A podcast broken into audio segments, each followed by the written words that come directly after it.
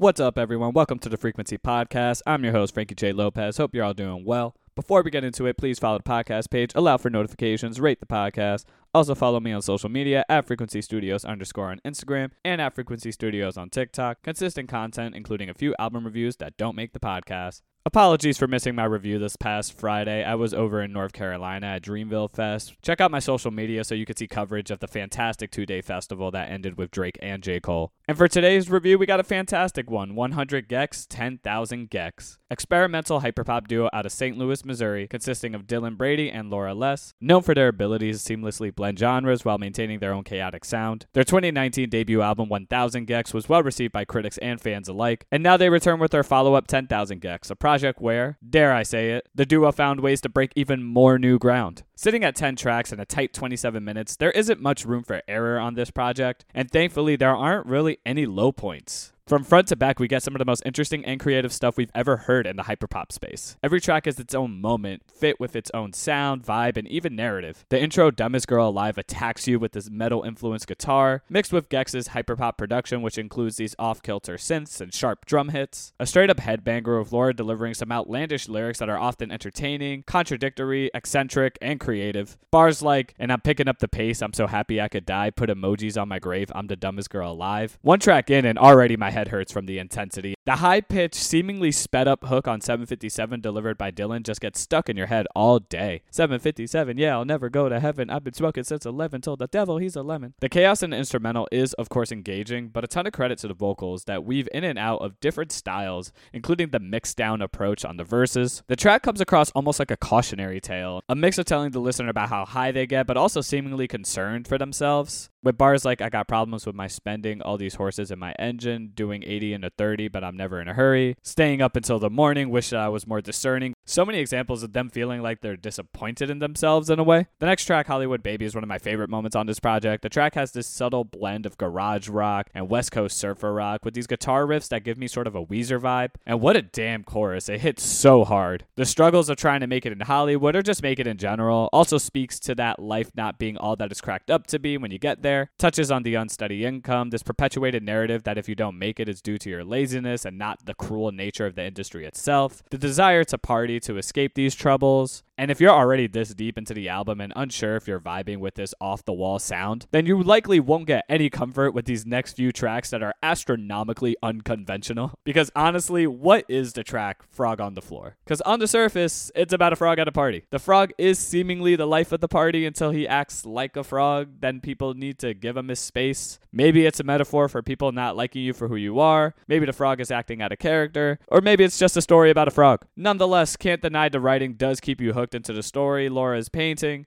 and the personality in the vocals are compelling. This bright piano and a ska like instrumental, these ribbit and frog noises add to the playful nature of the track. And if this track left you wondering what it'd be like for this group to go full ska, don't you worry. Because they do it later on on I Got My Tooth Removed in the most atypical way one could imagine. Starts with this pop punk vocal delivery over this slacker rock instrumental, complete with these gorgeous background vocals before going full out ska on here. A story of when Laura got dental work. It's goofy goofy, it's fun, the writing and story is entertaining, over dramatic at times, but clearly in a tongue in cheek way. With bars like my cheeks swelled up twice its size and I started attracting flies. I woke up and was down horrendous. I think I need to see a dentist. I get down on both my knees, praying to a fucking god I'll never be. I might grab the pliers and just rip it out myself. Doritos and Fritos adds to the ridiculousness of this album. The hook has this like dance punk rock cadence to it, makes you want to rage and dance at the same time. Also feels like an MF Doom reference to the track accordion, and an example of the group not taking itself too seriously while also keeping the energy up in the verses and the effort in the instrumental. Billy Knows Jamie has some heavy alternative rap metal influence, a bit of a Rage Against the Machine vibe to it. Love the creepy, enticing low guitar against the more aggressive points of the instrumental and the turntable scratches. That whisper flow Laura delivers forces your attention. The bridge is phenomenal, screaming with these crashing drums. The track The Most Wanted Person in the United States is an exaggerated hyperbolic anthem for rebellion